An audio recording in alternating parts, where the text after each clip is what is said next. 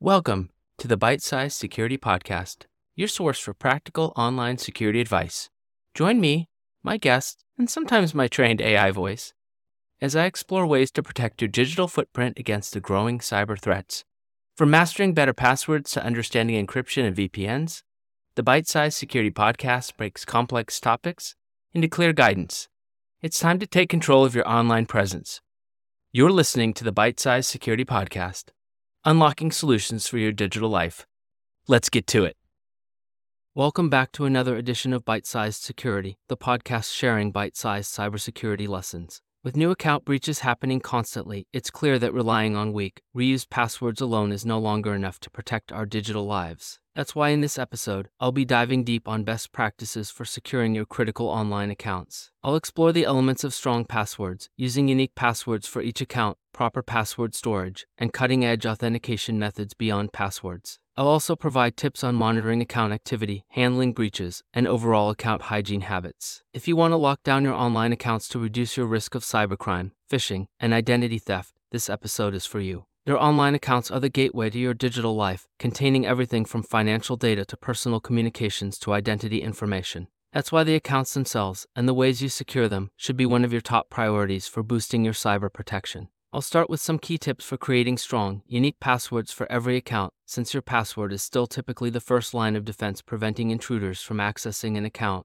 First, length matters when it comes to security. Use passwords of at least 12 to 14 characters, or ideally even longer passphrases of 20 plus characters. Longer passwords are exponentially harder for hackers to crack. Include a random mix of uppercase and lowercase letters, numbers, and special symbols. Avoid dictionary words or personal info that could be uncovered. And definitely don't use the same password across multiple accounts, as breaches often compromise passwords to many sites. Ethan, can you explain the concept of password reuse? Sure, Marc. You know that email password you do not care if somebody knows because it's just for spam email. Well, did you use that password on a site you do care about? Password reuse is how one site's password gets compromised, and that's input into a program that tries the email and password combination on thousands of websites. Next thing you know, somebody is getting free Uber rides on your account. To aid in remembering complex unique passwords, use passphrases, long passwords built from multiple words, like crazy cat and hat fly forever. This makes it easier to recall but still secure against guessing. You can also use a password manager app like 1Password or Bitwarden to securely generate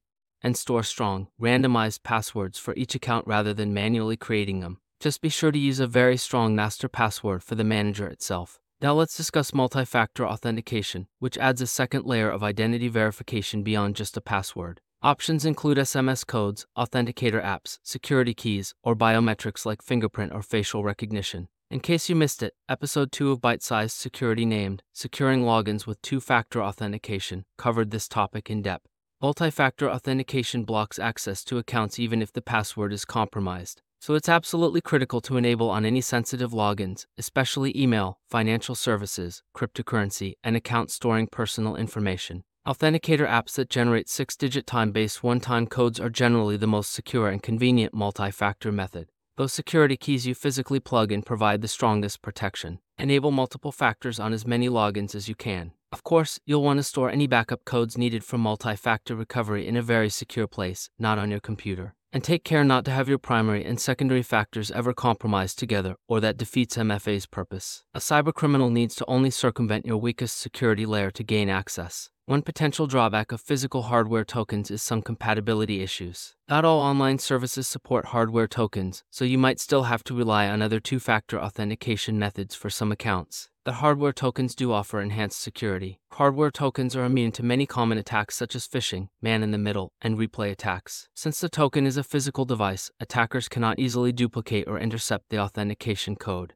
While hardware authentication tokens offer robust security benefits, they come with their own set of challenges. The decision to use them should be based on individual needs, the value of the data or accounts being protected, and personal preferences. There is a link in the show notes to how to figure out your own personal threat model. For your most high value accounts like banks or cryptocurrency exchanges, explore any advanced authentication options offered beyond standard multi factor. For example, some financial institutions allow using biometrics or video selfie verification when accessing accounts, adding further identity proofing. And there is the concept of passwordless logins, which eliminate the need for users to enter a password. Instead, they rely on something the user has like a mobile device or something the user is like a fingerprint. Solutions like 1Password offer this by sending a secure link to a registered email or device or using biometric authentication. But it may not be accepted on every site where two factor authentication is more standard. In either case, you will probably need a trusted device to authorize the request like your phone. Using an authenticator app is just as easy and familiar and serves a similar purpose. Most authenticator apps like Authy will allow you to set a different PIN or use biometrics to open the app to use the six digit code being asked for enhanced security. So even if somebody has your phone and it is unlocked, they would still need a PIN or biometrics to open the Authenticator app to get the code.